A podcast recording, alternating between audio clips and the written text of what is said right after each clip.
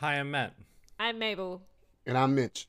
and you're listening to Sex Ed and Chill. Today we're talking about season four, episode five of Sex Education, and our topic for today is lube, which will be fun. Um, The arcs for this episode. Uh, Otis is worried about Maeve, frustrated with Jean, and maybe got cancelled. Uh, Maeve has a very weird bad day. Uh, Amy likes Isaac, and he likes her back. Uh, Jackson wants to know about his sperm donor. Jean uh, is not coping, as we've been saying all season, but is maybe finally ready to get some help for that. Uh, Adam is making friends with Jem and is learning the joy of hugging horses. Viv is falling in love with Beau, uh, but Beau is giving some negative vibes. Uh, Eric doesn't want to get baptized. O is asexual, uh, and Jo is massively in debt apparently. So that's going to be fun. Um, but maybe we start with the opening scene, which was uh, hilarious, if not traumatic.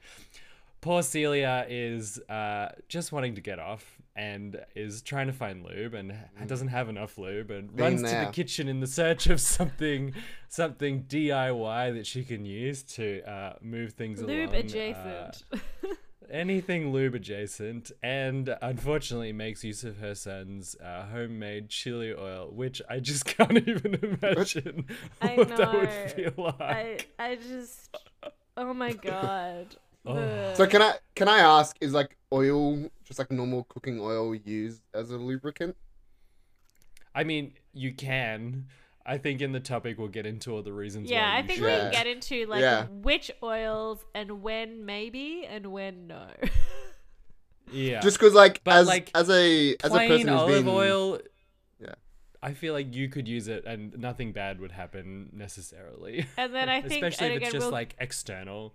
well, I was gonna say we'll go into more detail, but I think there's like which app, like what's the application of the lube, and so what kind of like body Mm. safe required, and then like Yeah. if you're using it with non-body parts, what kind of compatibility requirements there may be. hmm Yeah. I think it's fair to say that uh, chili oil is probably not recommended. Although, you know, there are some people who are into that sort of stimulation. So, like, let's not Yeah. yuck anyone's yum. Well, this is but what definitely wasn't curious. Celia's intention.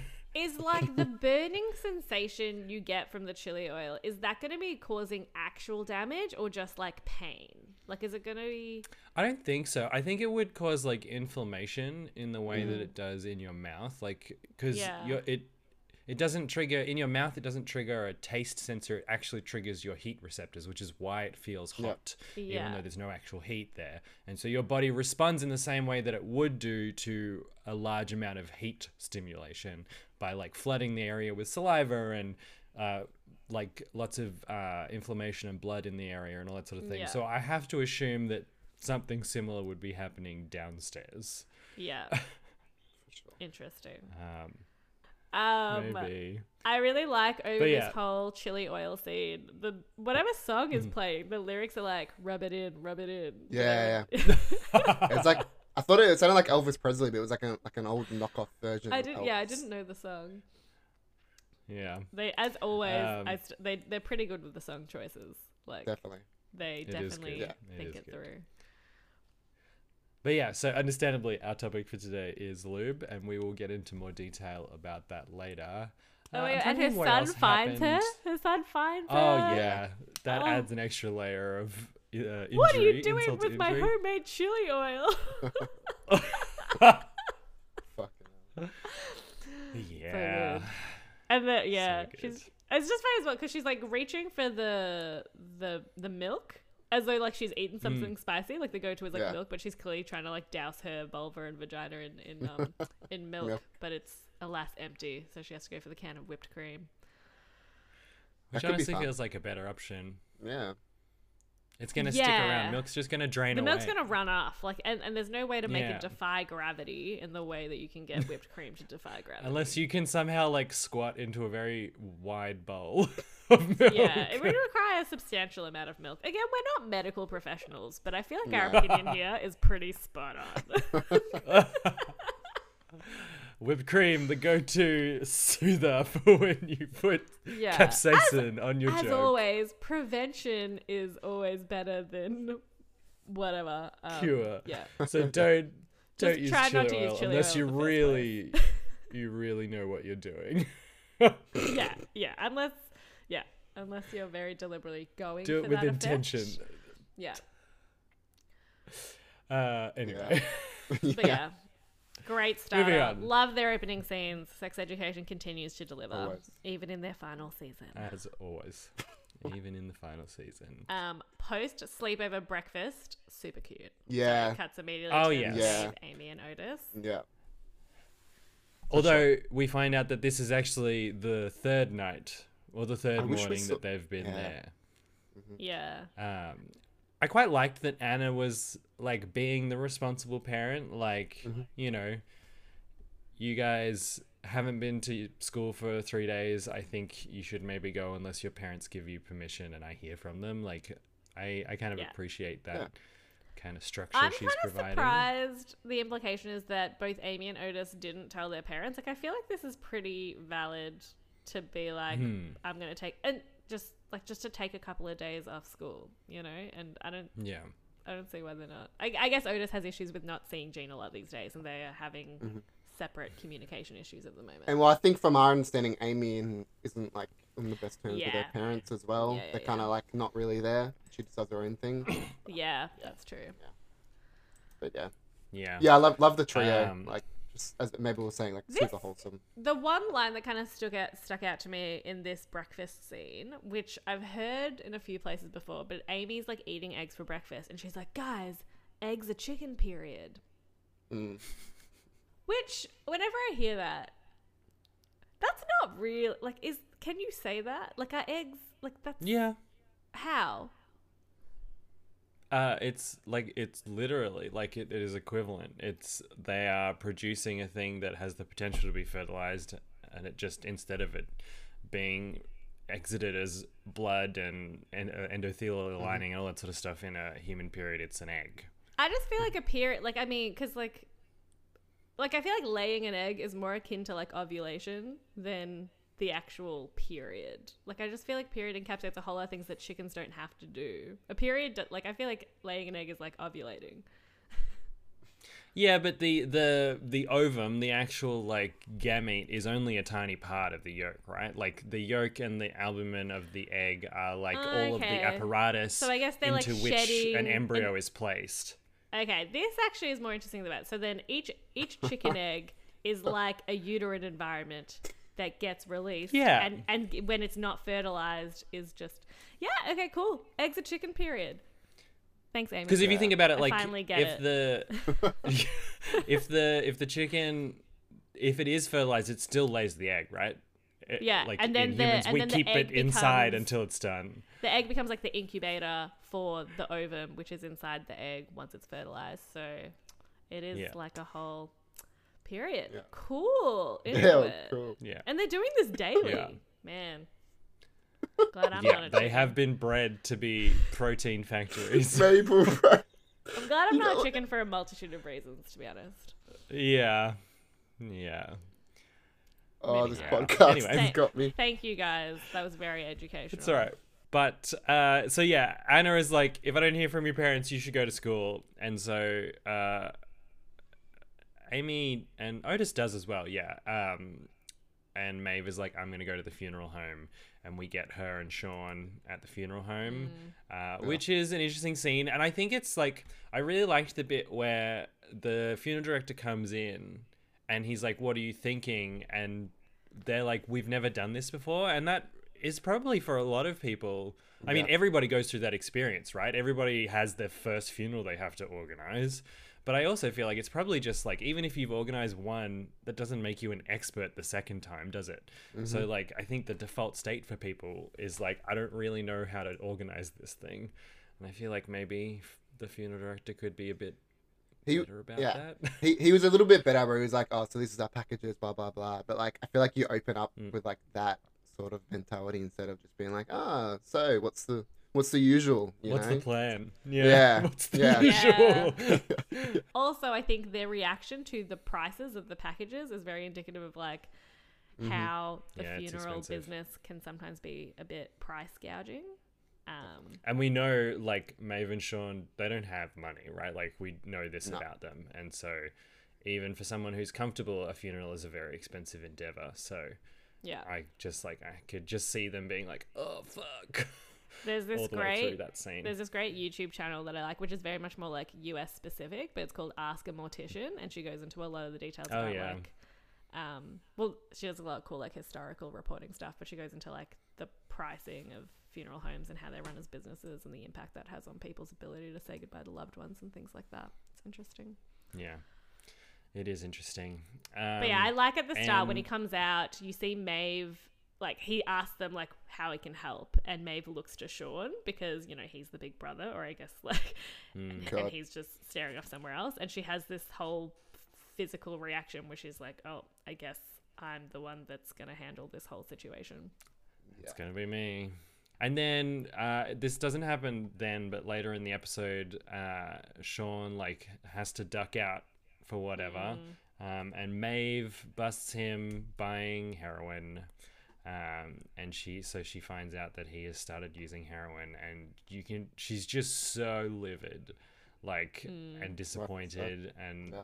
and totally you can totally imagine it. Like their mum has just died of an overdose I know. and now Sean has started using, and it sounds like this is like a recent thing, like he hadn't before.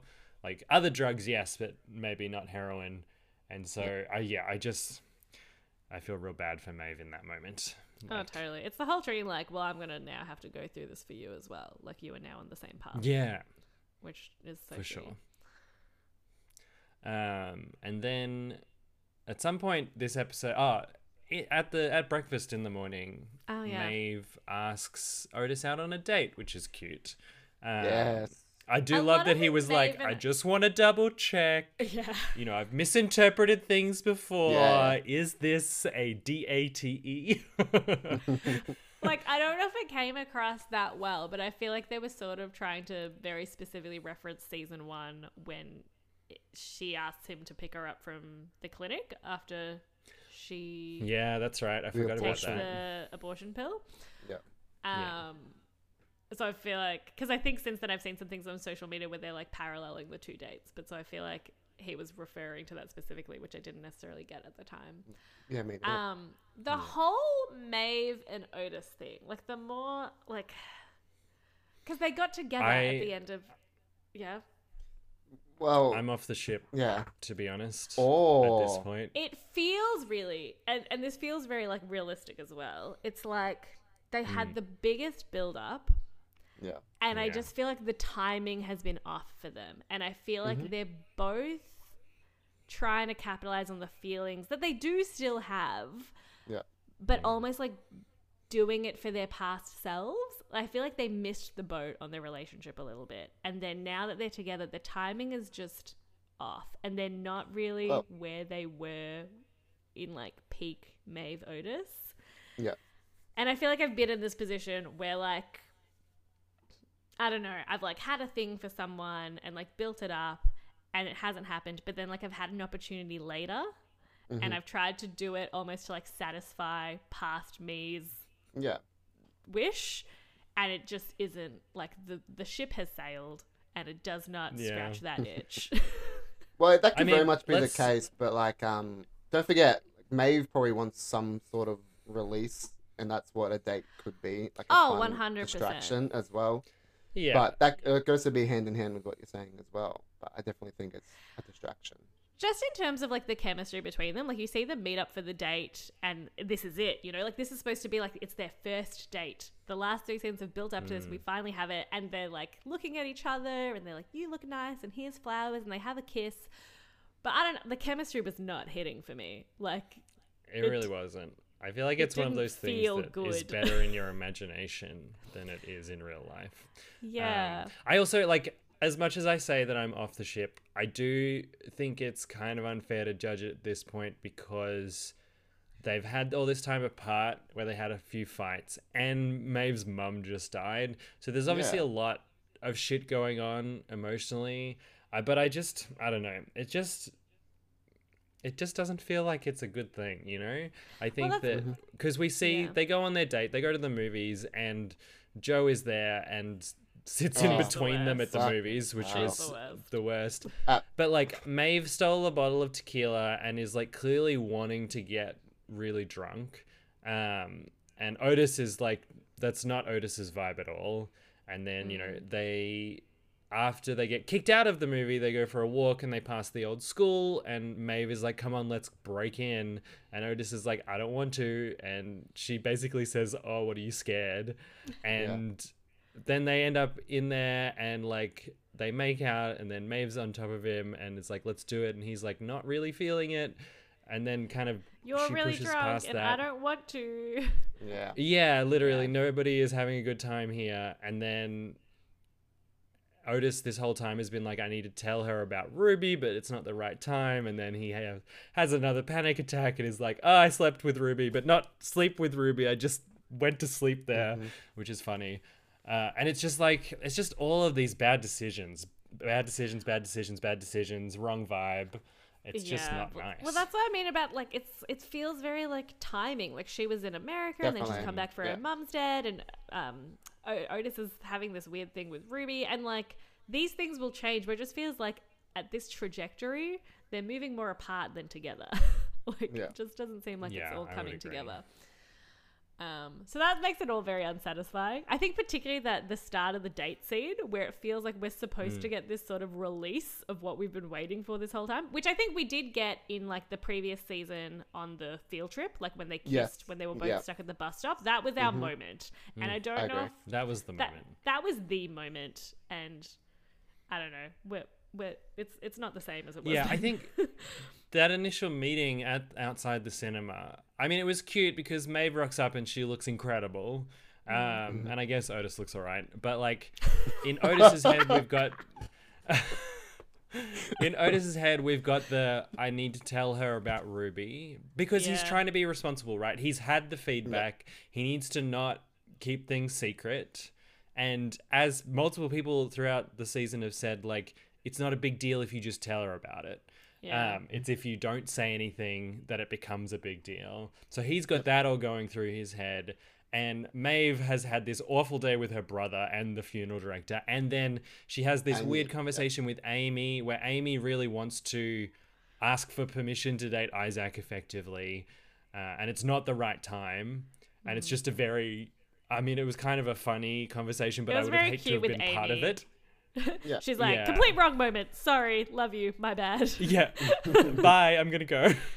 And so Maeve has just had again a weird bad day. Timing so wrong. It's and it's like the perfect storm because I think Jo showing up and mm. being the worst third wheel Oh on their my date God. ever, and then throwing everything off the rails. Like I think if if this had, I'm seeing like an alternate universe, you know, where Jo wasn't there or didn't crash their date. They actually sit through the movie. They go to dinner afterwards, and then when everything's just like when the vibe is good, Otis does bring mm. up the Ruby thing in a very like whatever. I mean, like he'll be anxious about it, but he's like, by the way, this is what I want to hmm. tell you earlier. It's not Yeah. a big deal, but I just wanted to let mm-hmm. you know. Like, I Yeah. liked that he took like Maeve's place at the start of the date, and she was like, she really just needs to have a good time now. But there was definitely a version of this date mm. where they could have had a good time, and then he could have told her, and it wouldn't have been dramatic, and it would have just been chill, and they would have moved on to dessert. I mean, how oblivious do you have to be to sit between two people on a date that you're Fucking crashing? Like, just sit next to Otis, which probably would have stopped Maeve and uh, Jo getting all like drunk Mm. friendly together. Um, yeah, And just the like fact the that they were public fucking nuisance throwing vibe. popcorn. Oh yeah. yeah. No regard. As someone anyone who's around had them. popcorn thrown at them in a cinema, like I felt really bad for that elderly black couple who were just like I trying was to have a good time. I was a little unim- like I know Maeve was getting drunk on the tequila as well, but I was a little unimpressed by like how amused by Jo's behavior Maeve was as well. Like they were both Yeah. being Yeah. real shitheads. Doesn't really match. Yeah, Yeah. it was very annoying. Uh, um, what and- the, what the sorry, I'm gonna need to pause a bit. What the fuck does Jo add to this show? What is she what has she added to this season? Other than oh, Well, Jean okay, needed that's a a, that's a spoiler. That's it, yeah. And then she hasn't done anything with Jean yet. Like that's worth Well, I mean, by the end of the episode, ah, but it, jumping to the end, I love the scene where she's throwing up and Jean finds out about the debt and she like air stabs her in the back. She's like, "My Yeah, fucking that's fun. Oh my Yeah. god, you're so annoying. Um, Also, yeah, I wrote this in my notes. I feel like when people vomit in TV shows, you very rarely actually see like stuff come out of their Vomit. mouth. It's a lot of Yeah. miming and sound, but they actually like showed the Yeah. toilet bowl getting vomit in it, They which I don't know. I don't know if I liked it. They showed the vomit. I I think I did. I liked I liked that it Oh. wasn't all pretty. Similarly, in her bikini waxing scene, I liked that they showed us so much of the pubes on the wax, but it was very graphic because they chose like red wax, and so it looked like a bloody. Yeah, mess. yeah, like, that's it was what I thought, horrific. yeah. It looked like they had Yeah. like scalped her vulva or something. Sorry, that's probably too. I mean, that scene, I just, I like, I can't believe people do that regularly. That just looks so deeply traumatic. Also, I mean, just it's it's such a bad like if she is get if she's getting a same day bikini wax for a date she's gonna have that night. I don't think people understand Oh. how bikini waxes work because after you have a bikini wax, you definitely cannot partake in sexual activity for at least twenty four hours. Like that's part of the instructions to avoid infection. So you mm. never get a same day bikini wax. That's like they tell you. I mean, Jo doesn't plan anything in advance. But No. so This you can't. If very she wants Jo to have a date vibes. that night, like the people that give you the bikini wax will tell you not to do that. Like that is 101. Yeah. So I'm also just idea. hoping that as a society we're moving more towards uh, women being able to have pubic hair again. Like, Mhm. Oh yeah. I mean, anyone that go, like, like I feel like it shows up in movies a lot. Like, I mean, this is this is the most I've seen it show up in film and TV as, as like the actual waxed pubic hair. But the idea of bikini waxes show up all the time, right? Like women getting it before hmm. dates and like waxing from time to time and getting the whole shebang done. And it sounds very like part of regular maintenance and it's it, i feel like it's never really been conveyed if you want to be a person and if you are a person that like does regularly get bikini waxes there is a whole maintenance thing that goes with that in terms Yeah. of before care after care and like what you can do in between and like how like it is not as simple as like just doing it and then you forever have like a perfect hairless vulva like and I think that's how it sounds in TV shows. Sorry, this is like a real rant, but like people, I feel like people don't get the message when people talk about bikini waxing that it is like a whole maintenance routine you're signing up for. And there's like a regrowth phase and like a whole bunch of stuff you have to do. Like it's fucked. Yeah. Anyway. Yeah. I don't. Yeah. Back to the original point. I don't get what the point of Jo Of Jo, Jo, is. yeah. I get. I get what you're saying that like maybe she pushes Jean in the right direction to get help, but not really. I don't think. Like, well, I think they needed someone. I think maybe they could have used Maureen more. Like if we needed someone, yeah. mm, we already had Maureen in Jean's corner, so they probably could have just used her. Um, y- we added Cecilia to the show. Like she could be like a cool boss that helps like pushes her in the right direction, not only to get the show back on track, but to get Jean herself back on track. And then I just think that the only point of Jo is to like have this funny bit with Dan that we're gonna conclude conclude with at the end. I'm yeah, I'm curious what everyone thinks about Jo because I'm wondering if maybe they thought that her character was going to be more not necessarily likable but like entertaining, whereas personally she's an, Mm. like she's She's not. she's more bad than good. Like like Yeah, you said, it's I even- could do Yeah. without her. I think the show. She's I not mean, even like. I really liked funny. her in. I really liked her in the scene with the doctor, to be honest. Yeah, that was Uh, useful. like that, just that moment of like, you are not okay. Like, stop Mm. fucking lying. Like, I think there is a bluntness to her that I think Jean needed in that moment because, as we see, like Yeah. Jean is talking to her doctor, and the doctor's like, "How's your mental state?" And Jean's like, "Oh, fine," you know, and. That is not the case. Every episode this season, Jean is an absolute fucking wreck. Yeah. Um, Yeah. And Jean goes on this weird little thing about like I don't want to use medication. I've done it without medication before, which is so weird. As a medical professional herself, for her to Yeah, make right. that recommendation, Mhm. we do. It does mean that we see once again that Otis and Jean are the same person because she's therapizing um, Cecilia. Celia Yeah. and um she's like you know it's you should seek help and a lot of women don't seek help they think they have to go it alone and it's that thing where otis is therapizing himself while therapizing somebody Yeah, else the whole scene like- was it was very Otis vibes. Not only that she was Hmm. therapizing herself through someone else, but then the praise she gets at the end is very much again like the you have such magical therapy powers. Like, see, that's that's Mm. why you got the Yeah. radio show. This is it. This is what we want. And I'm kind of like, yeah. Yeah.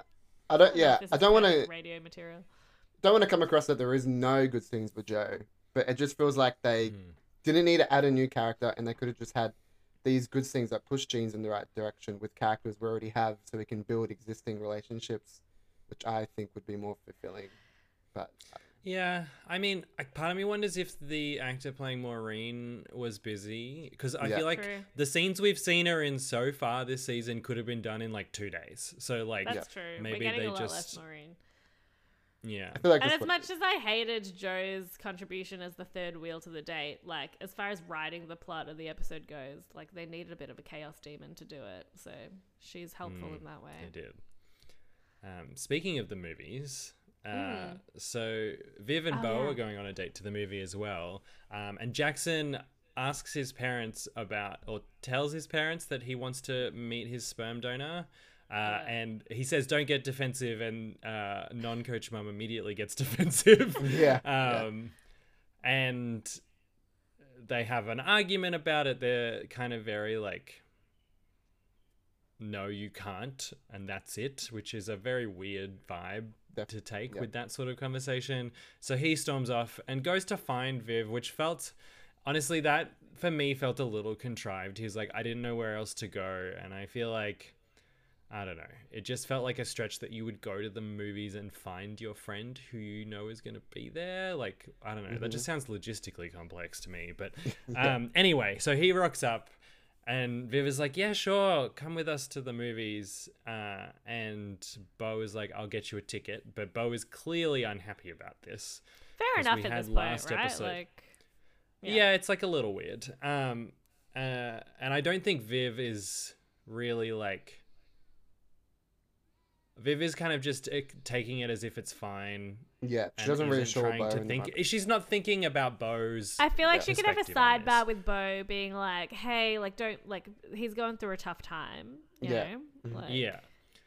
Yeah. Sorry, I know we were going to have a date just the two of us, but like w- we can do something tomorrow where it's just the two of us or something. Yeah, like, yeah, yeah. Which It's not- which she yeah she does she does reassure him after he blows up and it's too late at this point like yeah, he does Yeah. blow up though, right? So Yeah. they go Yeah. in, and I mean, again, Viv is not really thinking about Beau because her and Jackson, and Jackson are having like little the giggly. movie. Yeah. giggly conversations. It's like like I don't really want to excuse Beau's behavior because I think he's being a man child um, Yeah. in the worst way, but I also don't think that given what has happened prior, prior with Jackson and Beau, like Viv is not doing anything to kind of allay his suspicions in this moment. Uh, but then he does go like, "I'm gonna leave." what a voice. Sorry. He's being a baby, honestly. Yeah, no, Guys, we're yeah. definitely we're getting bad vibes from Beau. I do think like so. I think we're getting bad vibes from Beau, and so we can kind of like assume the word. I mean, ex- assume that he's not in the right here, but I think there's also Yeah. a bit of a grey at the moment based on actually what's happened so far. Yeah, and Viv and Jackson Mm. haven't like nailed it, but then he does No. like it. You definitely get some bad vibes, and he does like the classic love bombing at the end, which I hate. Where like Yeah, he's, he's, not like, I only think I'm gotten really in love with you. yeah, Yeah. and like that makes it all better, and that's just such like a classic um manipulation tactic Manipulation. to just And like, then- cover it and over then- with "I love you" though, and it's all because then of my love for you. And then he tells Viv not to let Jackson distract her from her exams or something weird like that. Yeah, Yeah. Like- it was so weird. How that's Yeah. relevant, I don't know. It all kind of like screams early manipulation, you know, like Yeah. flattering her, Mm. love bombing her, and then like trying to dictate how she spends her time in the future. Who she to can like, interact with. yeah, like focus on your studies and me and not your other male Mm. friend. Um, not a Yeah. Fan, and I assume it's gonna escalate from here. And yeah, like it's just like his response is to storm out instead of being like, "Hey guys, can you shut up so we can watch the movie?" Which I think you can be a little shitty in that moment, right? And be like, "Hey, Mhm. shut up. We're watching a movie." Yeah, I think that would be like, you know, that's still like you're being a bit aggressive, but it's like also not unreasonable. yeah. I mean, but if I then was like going on I'm like, gonna first leave without explaining. Yeah, if I was gonna go on a first date with someone and I saw them talking through the entire movie, I'd be like, "Cool, we're probably not compatible." Li- seriously, Yeah, cinema cinema etiquette is like so important to me that like right? yes, you have no idea. If you're doing that throughout a movie, we're instantly. yeah. This whole cinema scene is just a lesson in what not to do. yeah. Yes, yeah. Except for the uh, elderly black couple, they did the right thing, as we were saying. Yeah. Yeah. Call the Yeah. usher. Kick those idiots out. Mm. Yep. They deserve it. Um, yeah. So we'll see what happens with Beau and Viv. It's not. It's not looking good, to be honest. Um, No. I'm not not sure if we have much to add, but also um, Cal and Oh yeah, they That had an she- interaction. so they're in that scene. Aisha, they're in that scene as well. If there's anything to add there. Yeah. Well, yeah, I think it, it was an interesting moment because Aisha had clearly asked for the closed captioning to be turned on, and the mm-hmm. cinema had not done that. And Cal was like, "Cool, I'll go yell at them for you." And Aisha was like, "No, no, no, don't make a fuss." And they had an, a conversation afterwards. It was another one of those conversations this season that feels a little bit like a PSA, but Yeah. I think it's an important one, talking about how like exhausting it is to constantly be having to advocate for yourself and be mm-hmm. proactive and really like keep reminding people about things that they should Yep. just be able to remember to do like she literally Yep. asked for the closed captioning to be turned on like there should be a process in place at a cinema that does that regularly for it to just happen like like Yeah. you could m- say oh but maybe it just this was just the one time but like let's Mm-hmm. be honest it wasn't just the one time that this is Well, and we actually see like a parallel with like a different reaction with Isaac, like at the school in the same episode with the whole Mm. lift scenario as Yeah. well. So it's just interesting to see like that. Well, they're definitely like pushing for like as we're saying a PSA. They're definitely pushing this message.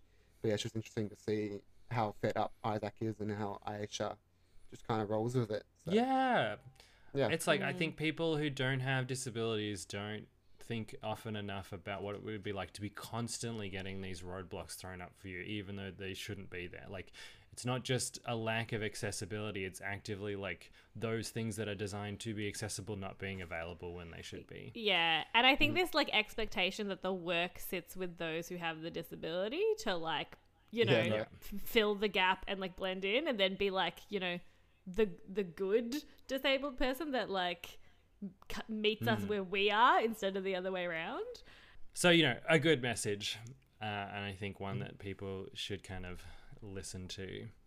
Um, yeah, uh, and I guess one last thing on that we see in Isaac's case. So the elevator's broken again. Which what the fuck is wrong with this elevator? Why does it keep Yeah, right. breaking? I don't know. Um, And but the school is rich the- as fuck.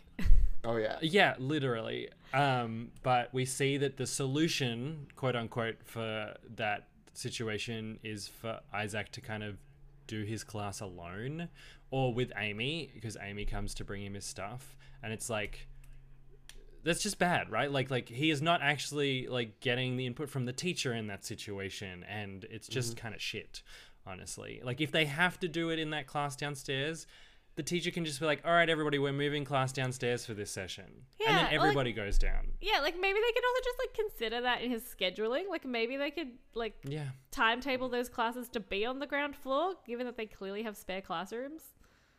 yeah, yeah. I don't know. It's it's all just a bit. Um, I mean, on on Jean because we were talking about her. Her and Otis have a bit of an argument because Otis is leaving for his date with Maeve, and uh, Jean is like, "I haven't seen you for three days. Like, I want to have a conversation with you about this." And Otis, I think it's like I feel like I understand both sides of this particular disagreement. Like, Definitely. Otis has yeah. some very valid feelings about being ignored and not having a parent at the moment. Um, but then Jean is also going through a really tough time with no real support network by the sounds of it. And so, like, it's understandable that things will get dropped. Uh, And Otis has been largely self sufficient for a long time. And I, I was gonna say- you feeling like he'll be okay if I don't, you know, constantly check in. But I don't know. It's hard. Yeah, I got I got both of their sides of the argument, and I don't think I would necessarily like change how either of them expressed themselves or feel felt in that moment or anything. But I think Hmm. Otis's point about you know she treats him as an adult, but he still needs a mum. Hmm. I don't know. I feel like in gen like overall, and that's how he's feeling at the moment. Like he, you know, he's been asked to be his own parent a lot more than he wants to.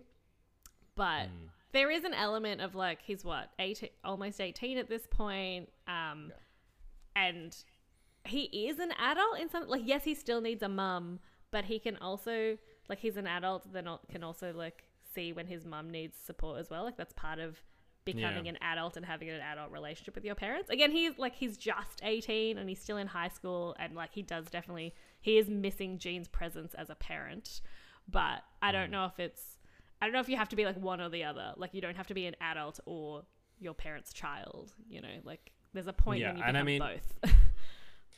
For sure. And there's also definitely been times in the past where he's been like, stop parenting me. I'm an adult. I can do my own stuff. Which, you know, like, you can't really bring that up in a moment of like distress. Mm-hmm. Like, he is in a bad headspace. Yeah. Uh, But and be like, well, on- you wanted to be an adult earlier. Yeah. But, But it on is the just flip side, interesting the- to reflect on. On the flip side, there's been heaps of moments where um, he's like, "Stop therapizing me. I need a mum." At the same time, so it's just it's That's like rinse true. and That's repeat true. this whole this whole dynamic. yeah.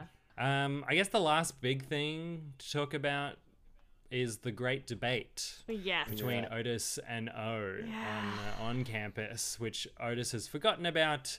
We do get so when Otis arrives at school that day, he goes to see Mm. Ruby, and she is pissed, understandably so, Mm-hmm. because he has literally just ignored all of her messages and has showed up being like, "Hey, how you doing?" And she's like, "You're fucking kidding me, right? Like, what are you doing?" He could have Um, sent a fucking text. I mean, like He could have Yeah, sent. we talked about this day last three of them just hanging out having breakfast in the morning. Like he had an opportunity to send a text at some point. This is clearly avoidance behavior. Yeah. He is avoiding dealing with this, which, as someone who is avoidant, I can totally understand.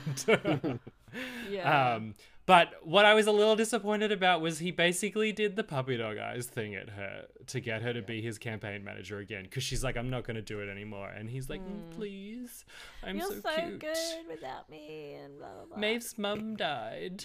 I, but that like it came across as like not only him informing her of like there was actually quite a serious backstory, but it was like I have a valid excuse and I'm gonna beg you until you forgive me. Like it, Yeah, it was, it was a little kind of annoying pathetic, to watch. Especially it was it was coming across another like annoying interaction between him and Eric where he continued to be a shit friend, and then he goes and then he Yeah. completely ditches Eric to go and have this uh, second annoying conversation with Ruby, and I'm like, ugh, Otis, yeah. they're I mean, writing you to be that quite was kind of bad. he is quite a dick, right? Because Eric is like going to talk to him to be like, hey, you know, I wanted to apologize about the whole gay club thing. It was a bit awkward and I feel bad about it and I'm sorry. And they have a nice moment because Otis is like, that's all right. I, you know, it probably wasn't my thing anyway, you know, which is what we talked about during that episode, right? Like, Otis wouldn't have had a good time there. He would have been awkwardly standing at the bar the whole time. So glad that we could acknowledge that. And then they talk about Maeve and like stuff that's going on in Otis's life. And Otis is like, um, how's, oh, he asks Eric some question and then immediately gets distracted. Like literally, he asks the question, Yeah. Eric As goes to Eric start starts- talking Yeah. and then uh, uh, Otis is like gone, and you see Eric just be like, "Cool, great, Cool, fantastic yep. conversation we just had about my life. Thank you, Yeah. bye." Ugh, Ugh, Otis, yeah. be better. Otis, Otis, Otis. Um, but then we have the debate. Um, O rocks up to her theme song on her it. fucking scooter. And it. then goes down the slide. Like, it's just so obnoxious. Like, it is I know. Mm-hmm. actively obnoxious. like I've been talking about how much I hate her e-scooter vibes, and it's like, like now in real life, like when I'm seeing people on the e-scooters, I'm getting like I'm getting O vibes from them, and I'm like, blah. Fuck off. you fucking e scooter.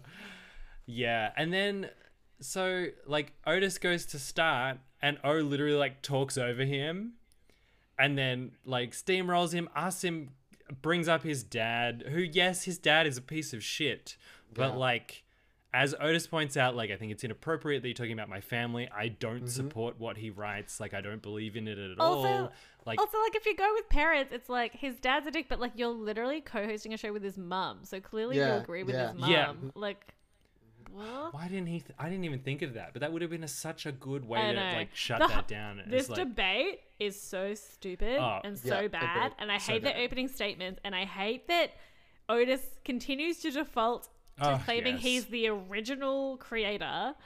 Um, Like this is not the winning move that you th- seem to think it is, Otis. and again, like the stupidity of the debate and what they were talking about, just the the glaring, obvious elephant in the room is that they can both do this. Like, Yeah. Like Yeah. Otis's statement is all about how he thinks students deserve like access to like quality unbiased advice. It's like, cool, why don't you both provide that and let students choose the therapist that suits them best? Like this whole thing, Yeah. so unnecessary, but I get it. It's a TV show and this is the plot that we are following, but fucking hell.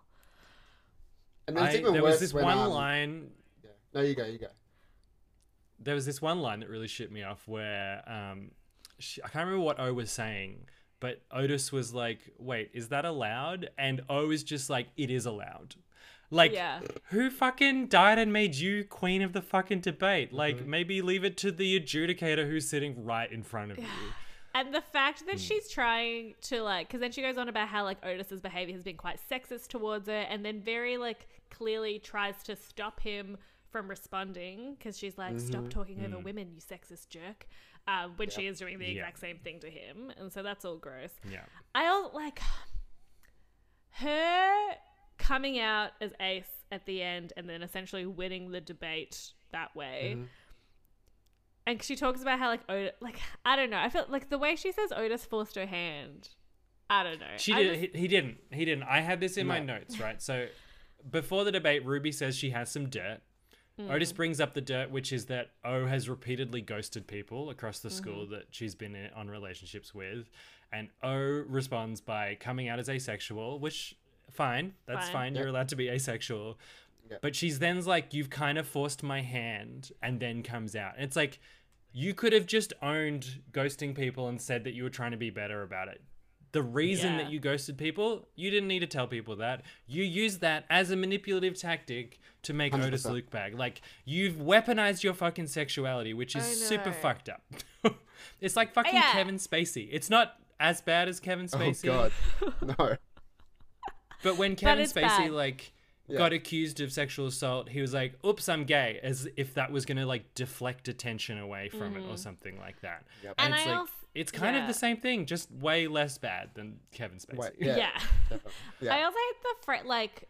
I know it's always like hard to genuinely phrase your apology, but like the way she just explicitly says like I fucked up, but I'm owning it, as though like that's the line. Like mm. we all want to talk about people who are now owning it, and she's like. There's no excuse for my actions, but I'm just gonna own my mistakes. Like I'm big enough to own it, and the subtext is like, mm. therefore you have to forgive me for it because I've said that I'm owning my mistakes. And then just the layer of hypocrisy because we still know that she fucked over Ruby and she's definitely not owning that mistake and trying to be a better person. So I'm mm-hmm. just like, fuck Yeah. you, oh.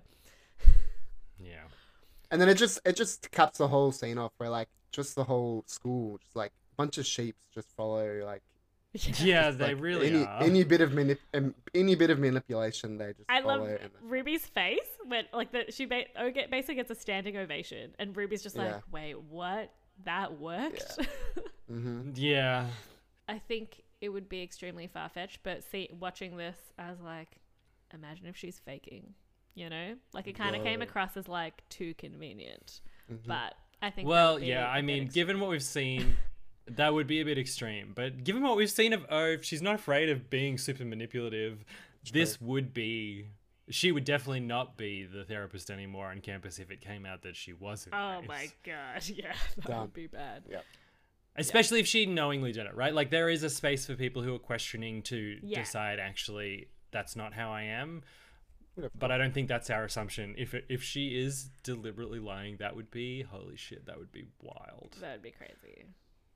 I don't Yeah. think they would Anyway. write a character like that, but That would be- came, that it would definitely be- came across as like you know. It can be like because you, you just see her there and she looks like she's really struggling to come back from this point of the debate, and then she like pulls out Hmm. this this ace, if you will. terrible, terrible, terrible. Cancelled, cancelled forever. yeah. I, oh, I love Ruby's summary at the end where she's like, "Well, oh won, and I think you got cancelled."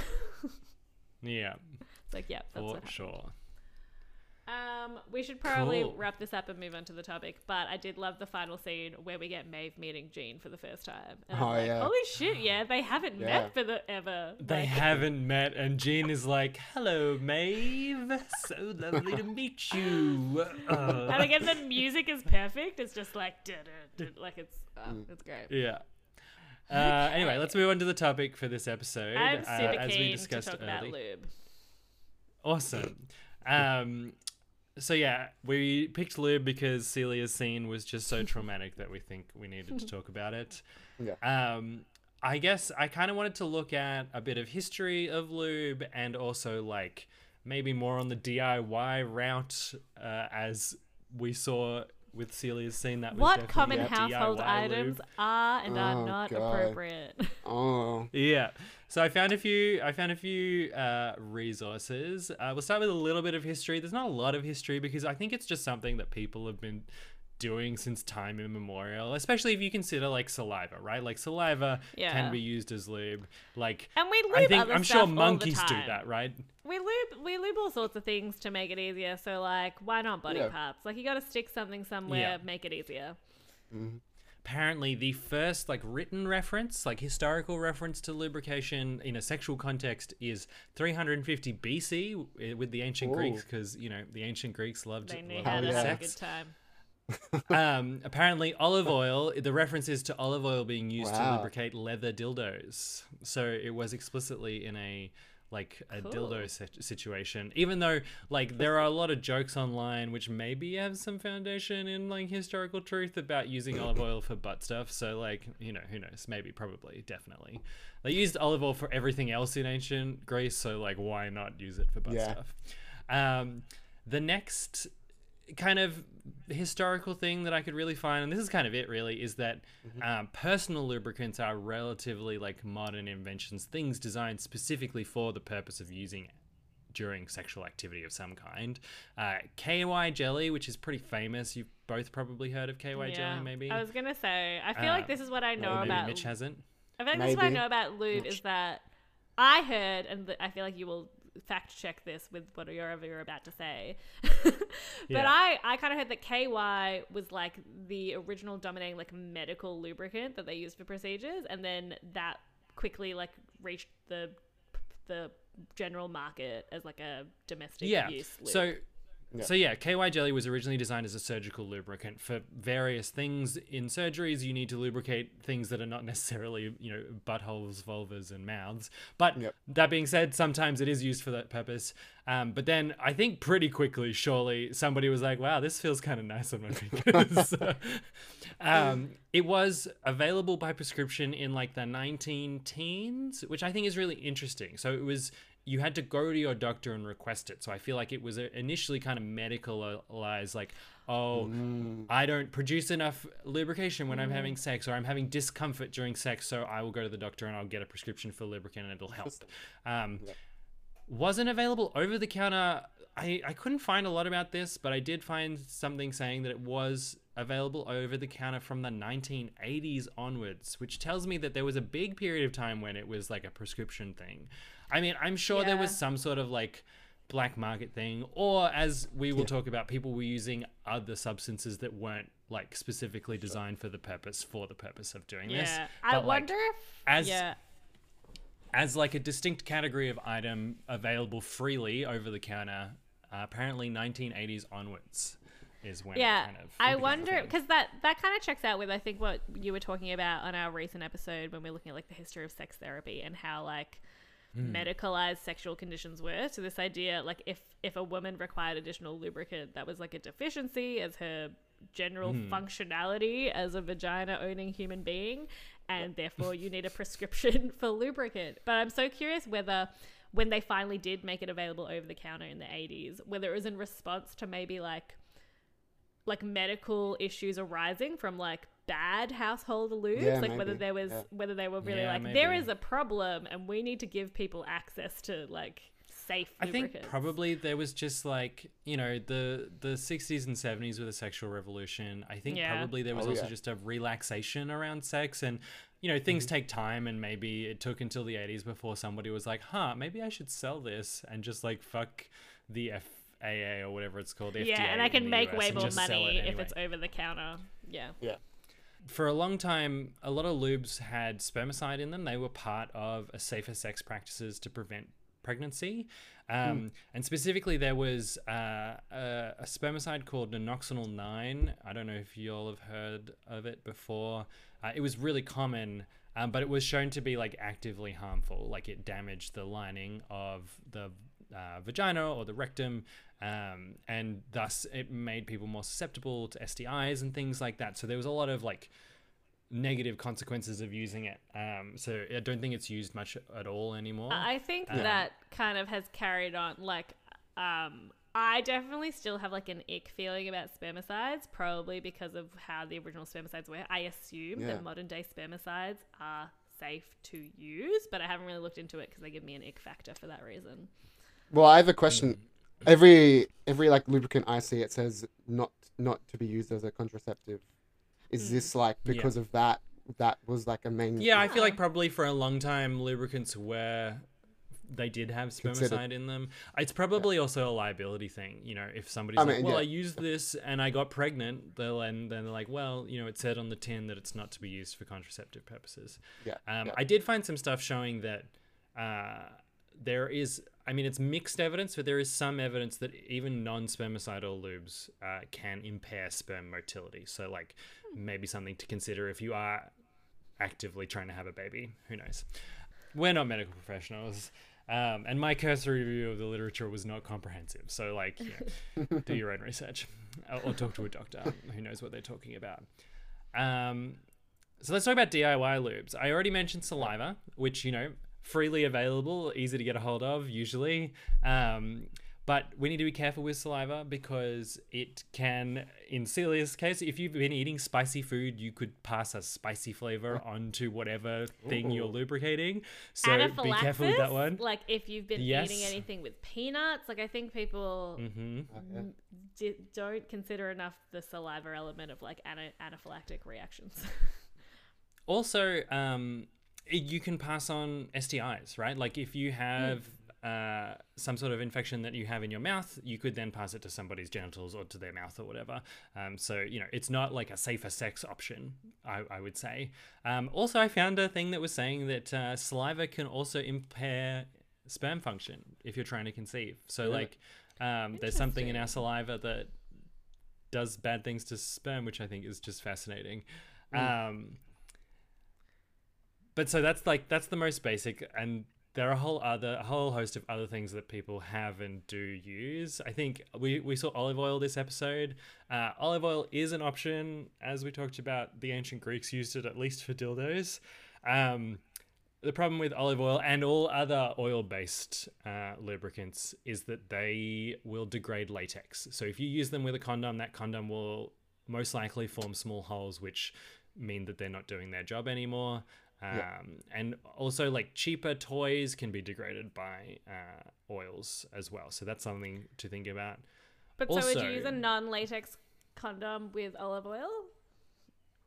Uh, I'm not sure about that one. Maybe I I can't give you a firm answer on that. I'll I'll look into that and put it in the show notes. Um, the other thing with food grade oils like olive oil uh, is that they can go rancid, and so like Yeah. cleaning up oil based lube is more difficult than a water based lube because it's oily and it sticks to stuff, and so it could end up staying in places yeah and it could end up staying in places where you don't want it to stay. It could go rancid. Um, i saw uh, i was watching a video about this and they said that it's also bad for the flora of the vagina. So like when we're talking about using it internally uh, maybe not advisable. Again this not is what I get from like a lot of DIY lube usage is I think the question of whether you, whether it's going to be used in a vagina or not because Mm. the, the vagina has a very delicate ecosystem with a very particular pH with a very particular balance of flora. And um, yeah. as someone with a vagina I am very hesitant about I'm very meticulous about what I put inside it. Fair enough. yeah. Um, but yeah, like if you're not using it with a vagina, then I think that it, it very much expands your options because as long as it's For sure. not unsafe, it's not really going to like mess with the flora of your butthole generally or your toys or whatever. Which is interesting because another common one I saw and I've heard about a lot is like coconut oil because in the current day and age, coconut oil is like the panacea that will cure everything, know. amazing. You can use it. It's definitely you can like use it for top anything. Of the Reddit posts, coconut oil Yeah. is like the go-to. And the video I was watching was also saying that it is not necessarily good for internal vaginal use as well, for the same reason. Like it's an oil, right? It, it is going to mess with what's going on in there. And like uh, olive oil, they can both clog pores, increase the risk of like um, ingrown hairs and infections and stuff like that, which is not like a, a sexual thing necessarily, but like still not a good thing for your body to be doing. Um, uh, also in the oil-based team is Crisco, which has gets a lot of jokes made about it, uh, which is vegetable shortening for those who aren't aware of the Oh. brand. Um, some of its benefits is that it's cheap, it's easy to get, it comes in very large quantities. Like a you, like you usually see Crisco in like a two kilo bucket, um, and uh, it because it's oil based. The benefit of oil based lubes is that they last a long time. Like they will stick around. Um, uh, it's also white, so uh, when you're doing activities that have a risk of like tearing, it can show blood very quickly, and so easier to identify when maybe something is going wrong. It is often used in uh, fisting scenes, so that because it lasts a long time, it provides good lubrication. Uh, it's kind of less liquidy, so it, it it yeah, that is also a benefit for that thing. And because it's white, it shows blood, which can happen with fisting. Um, but again, it's oil based, so you can't use it with condoms or latex gloves or dental dams or any other kind of latex based barrier. So, not great unless you're with someone who you're com- comfortable with their status from a sexual health perspective. Um, so that's all the oil-based ones that I found. I'm sure there are more options: you know, avocado oil, safflower oil, whatever. I was seeing some homemade But they all have the same issues, right? There are some homemade Yes. recipes where people were um like adding peppermint oil to their mix, which I thought was an interesting choice. I mean that that is there is a whole category of warming and cooling Yeah, lubes which true. have small amounts of stuff added to them. I guess Celia gave us an example of an extreme warming lube this episode. Uh, there are more mild versions of that sensation that are available and are probably less damaging. um, uh, on that, there are also lubes marketed for anal play that are like numbing. They have like some sort of topical anesthetic in them, and many people don't actually recommend using those because it's harder to know when something is going wrong if you Yeah. can't feel what your body is going through. Also, like assuming there are no other medical issues going on, if you're doing it right, anal sex shouldn't- probably yeah. not be hurting. It might be uncomfortable a little bit, but it also should be enjoyable. If it's like painful, maybe you need to slow down, try something smaller, or have a break. You know, um, so if you feel like you need to have some sort of numbing thing to enjoy anal play, then I mean, I don't want to be generalizing, but maybe you're doing it wrong. yeah. I think what's maybe like an interesting thing to touch on is also I was thinking about this because when, when we were talking about like like heating and cooling sensation lubes, I was thinking hmm. about how like I can even find these at my local supermarket now, and I was sort of reflecting on at least in like Metro Melbourne, Australia, I think we've gotten to the point where we have like a great selection of like lubes and lube options and condom options that you can just get at any supermarket or local store Yeah. or like corner service station or something. Definitely after traveling through Europe recently, it highlighted the difference in access to these products that you can get depending on where you live. And so I think it was interesting to read about how many people are looking for um, lube recipe options based on being in a country where they can't readily access lube. Um, Mhm. and so that often drives people to use these alternatives. That said, also I think like young people where they have the whole like embarrassment factor of like, oh, I don't want to be seen buying condoms or lube at the store, so I'm just gonna use the con- the conditioner in my shower instead. God. Well, yeah. Conditioner and lotion were also on my list. And, like, maybe okay for external use. Maybe not great if they've got lots of fragrances and other stuff like that that can, like, irritate your skin. Ouch. Um, in terms of, like, truly, like, DIY, like, not just grabbing a bottle of something that you already have in the kitchen or in the bathroom, uh, I saw a few recipes for cornstarch based lube. Yeah, I saw that too. Which I don't know. For me, that just sounds like a bad idea. I can't really put my finger on it. It- surprised. I know. I was so curious whether you would bring it up because I was like, I wouldn't have thought that would be the recipe for a good lube. Well, a lot of these like like making lube, like doing some sort of concoction, they often come with a like you have to use them within like 3 days of making them because they're basically just like bacteria food. Like people I feel like as a society to really generalize there's this like a bit of fear about chemicals and so people see the labels on like processed food or lubes or whatever and they see all these like long chemical names that they don't understand. A lot of those are just preservatives so that your lube doesn't grow a bunch of mold or bacteria which i think is a good thing generally speaking. Um, and yeah i want to push back on this idea that just because you can't pronounce something doesn't mean it's inherently dangerous. Um, especially like the idea of having to cook lube every time you want to use it is ridiculous. Like no thank you. That's too much effort. The other ones i saw used flaxseed which looked very like Ooh. gloopy. You got to boil it and it makes like a gloopy substance. And then xanthan gum which is like a, a binder that i mean i have a bunch of it for use in like gluten-free cooking. So you know that it's like food safe. Um, but again, it just feels weird for, to me to like smear food on your junk. It just feels like a recipe for bad things to happen. Yeah. yeah. Um, it made me think of, um, in terms of like, I don't know, alternative lube recipes. It made me think of like um, the TV show Grace and Frankie, where like a large part of that TV show is that they make their own lube product, specifically marketed Oh, to really? like elderly women, and it's Hmm. it's all about the character. Frankie, who's played by Lim- Lily Tomlin, and I love her. It's Lily Tomlin and Jane Fonda, and they're just the best. Um, but she has this like hookup with a farmer who has like the most amazing yams. And then she has like a personal yam lube recipe that she uses in her own sex life. And then Jane Fonda, who's like the the business savvy one, decides to market it to the entire like elderly population.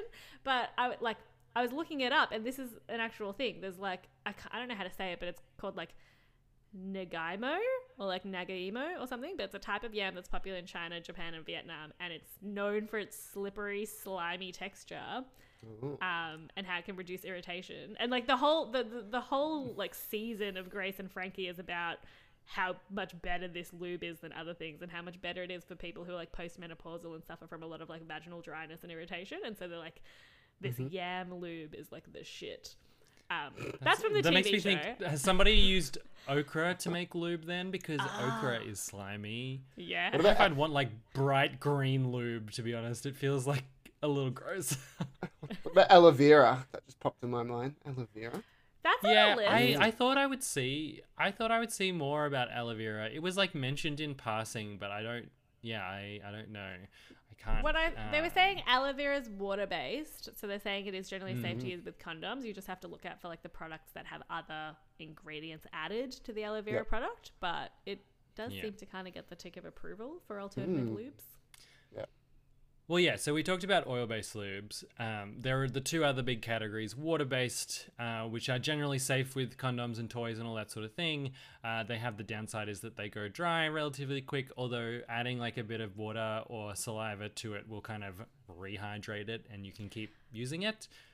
I feel like that's an underrated hot tip. Honestly, I feel like Yeah. people were Yeah. very late to spread the news of like when your when your water based lube dries out, you can literally just add water. Like you don't have to keep don't have to add reapplying more more lube. lube. You can you can just Mm. have like yeah, add saliva. Or you can have like a little like I don't know if how people how much people want to have like a little water dish by the bed, but you can literally just like It's like, Like, the it's like the plate that you wash your fingers in when you eat prawns. you know, just like yeah. just like wet the fingers. the water bowl. Love Shrek. Uh, the other category, the other big category is silicon-based lubes, which are quite popular. I've actually never used one, so I can't really comment on how good they are. They are also condom safe for the most part, um, and they will say that they're condom safe, the ones that are. Uh, but you can't use them with toys unless you've put a condom on the toy, silicon toys, Yeah. because they will start to like dissolve and degrade the silicon. silicone which is just- with silicone. Yeah, yeah, lube, man. More people should get into it. I feel like I kind of want to Yeah. put out there that um, like when we talk about the categories of like water-based lubes or oils or silicone-based lubes, I really think people should acknowledge that like not all water-based lubes are the same and not all silicone-based lubes are the same. I think there is an element of like shop around, find the lube that you like sure. the Yeah, right. most. Um, because I think there's a general like there's a general understanding that like water-based lubes are like the easiest and the most universally safe and the easiest to clean up but they dry out faster and then you've got silicone-based lubes which last longer and that's sort of like the main distinction of whether you just like buy the water-based one or the silicone-based one. But i think within the category i don't Hmm. i don't know how many people realize just how different different silicone lubes can be just because like Yeah, they're both sure. fully silicone based lubes or there's also like hybrid ones that are like part silicone part water based lubes so like a bit of like a best of both worlds kind of thing um people should be shopping around i don't know i feel like and I'm if a- you go to like yeah. a sex store, they they often sell like little like single serving packets of lube, so you could buy a bunch of those and try a bunch of different brands and see what works for you. In addition to just like how it feels and what you like, um, like they all use similar ingredients but different ingredients. So you could find that there are some lubes that you don't react well to. That Yeah. doesn't mean that you're going to have that reaction to all lubes, which is again a reason to try more brands and find ones that work with your body and for what you want Sure. to use them for, for sure. One hundred percent. Um, definitely as like a general rule of thumb, if you're going to use it with a vagina, like think about the whole flora aspect and irritation and like Yeah. flavors and glycerin. Don't use edible generally. ones. Yeah, the edible vagina. ones, they're yeah, they're like for oral and not inside. Mm-hmm. Yeah. Like- the vagina doesn't have taste buds as far as I'm yeah, aware. So avoid the flavors, avoid the glycerin. You're not gonna have a good time. Um, I feel like I'm already like very pro on the lube train, so I get like Oh yeah, you are. Because I think a lot of people, like you said, based on the survey results, it's for like function, right? To like make something easier or like less uncomfortable. And so from that end, I feel like any lube kind of does that job. Like any, most lubes are going to make it less uncomfortable. But then like they're going to be slippery. Are going to make it even better. You know, like. Hmm. like I just feel like you can shop around and find a good one, and you won't even realize what you've been missing until you have it. That's Have you got like Yeah. have you got like a special one that you're like hiding from the rest of the world? I'm not gatekeeping any lubes. Okay. alright. Sliquid, very popular, and I'm kind of into it. It's liquid.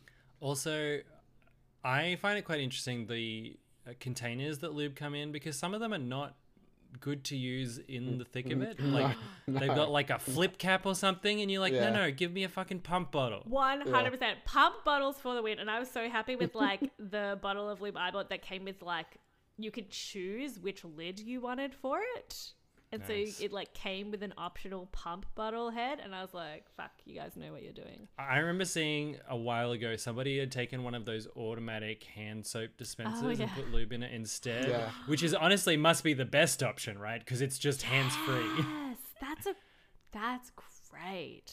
Ugh, that's great. Uh, yeah. cool. Well, you know, that's uh, that's a little discussion about lube. I go and buy some lube if you don't have any and try it out. You never know. Yeah, I feel like often might it like you'll if if you have like a local sex clinic or something, along with like free condoms, they usually have like free sachets of some lubes, and so if Yeah. you haven't used any lube, that's like a very easy starting point to just use the little free sachets that you get. For sure. for sure. Um, cool. Yeah. All right. I think it's now time to move on to some trivia. Yes. Let's make it a, a quick one, but a good one. Let's do it. All right, let's do it. In another spicy cold opener to this week's episode, pun intended, we see Hannah Gadsby's Celia use her son's chili-based oil as lubricant as her supply had run dry.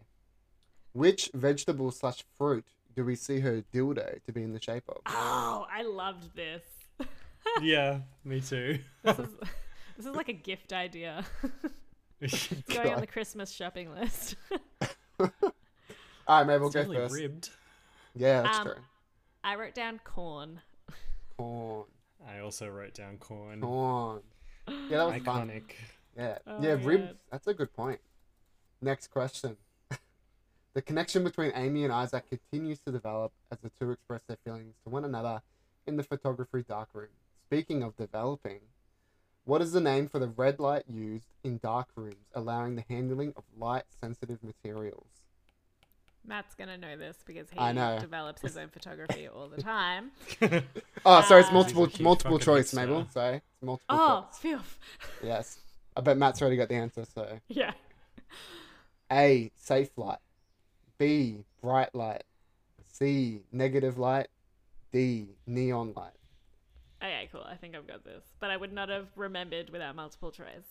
Yeah. So Matt, let's hear it. A safe line. Oh shit! Damn What it! did, what did you write? What did Oh, you say? Now I feel really stupid. No. it just sounded familiar. I wrote down negative light. Hmm. I can see how you would think that. Sorry, that was a that was a Mitch concoction. That one I got you. Sorry. It sounded very plausible. Okay, next one. Hey, O's in the house with a slick intro. O slides in, into her way to the debate. Uh, finish O's lyrics for some points. Here we go. I hate so it's just I'm just gonna need one word from both of you. I'll say the I'll say the line. Okay. There's no shame. There's no blame. There's no blank. What Sure. is there? What is there no of Mabel? No. I wrote pain. Okay. I wrote fear. No Oh. fear. No. It was, was a rhyming rhyming word, guys. There's no shame. There's no blame. There's no games. Game. Game. Games.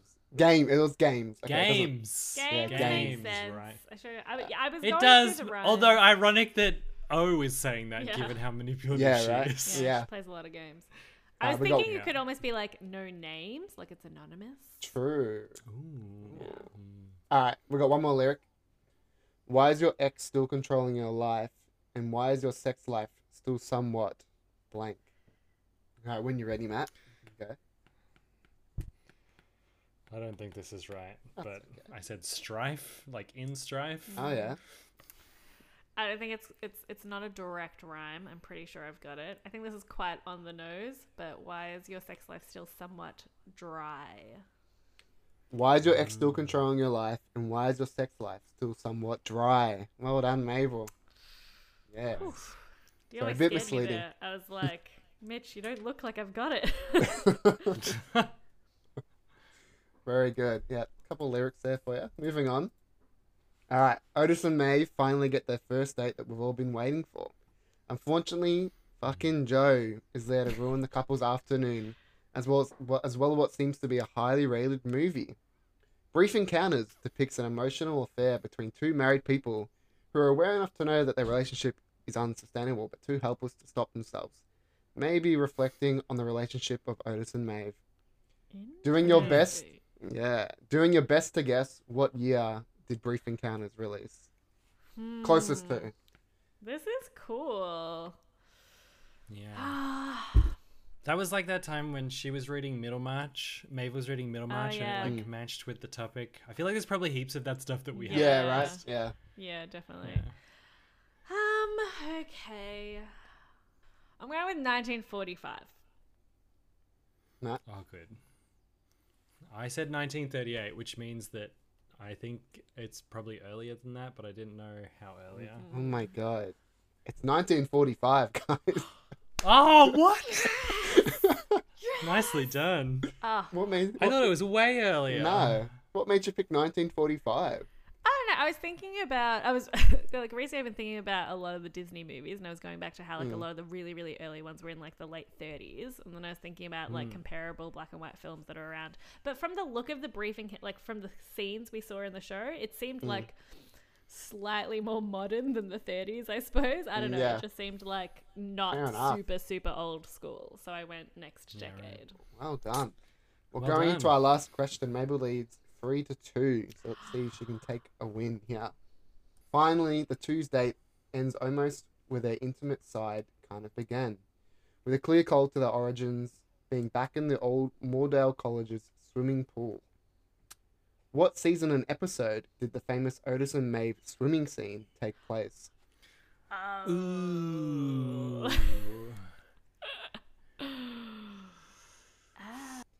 Uh, Matt, you're first. I said ep- season one, episode six. Oh my god! I also said season one, episode six. Uh, it was season season one, episode four. It was much earlier than I thought. Episode four. But Ah, I that thought it is was earlier only season one thought. because yeah, I feel like we had a lot of like Maeve Otis chemistry very early on, and then Mm-hmm. like and then they just like diverted and like Maeve and Jackson's storyline. it kind of makes started. sense with the like arcs that the seasons always take. Episode four is where it's like the mid-season where we get something good happen, Yeah. something cute, Yeah, they and are then very it goes short to seasons. shit for a couple of episodes, and then you get the tick at the end. Because I had to remind So- myself that there were only eight episodes. Like I almost said episode seven, and I was like, "There's no way it was the penultimate episode of the season." Um, Yeah. But yeah, so I also that it was started with seven. We're so you similar, guys, Mabel. you guys are just on the same wavelength. That's crazy. Well, there you go. Mabel wins trivia three to two. cool. Nicely done. Congrats. Love it. Awesome. Well, happy with that? thanks for listening, everybody. Mm-hmm. Yeah. Um, watch season four, episode six ahead of next That's the episode, and Yep. um, we'll see you then. Thanks Send for us listening. your listening. lube, your favorite lube recommendations. Yes, I'm please. curious. Send us your recipes. Send us your favorite lube. Favorites. Send us the uh, DIY lube that you regret using. Yeah. Also, Send us tell the, us your lube stories. the stories. family lube recipe that's been passed down through the generations. And please, Grandma's lube. Sliquid, please, please sponsor us as well. Please sponsor us. yeah. Uh, Cool. cool. All right. Thanks for listening. We'll see you next time. Bye. Bye.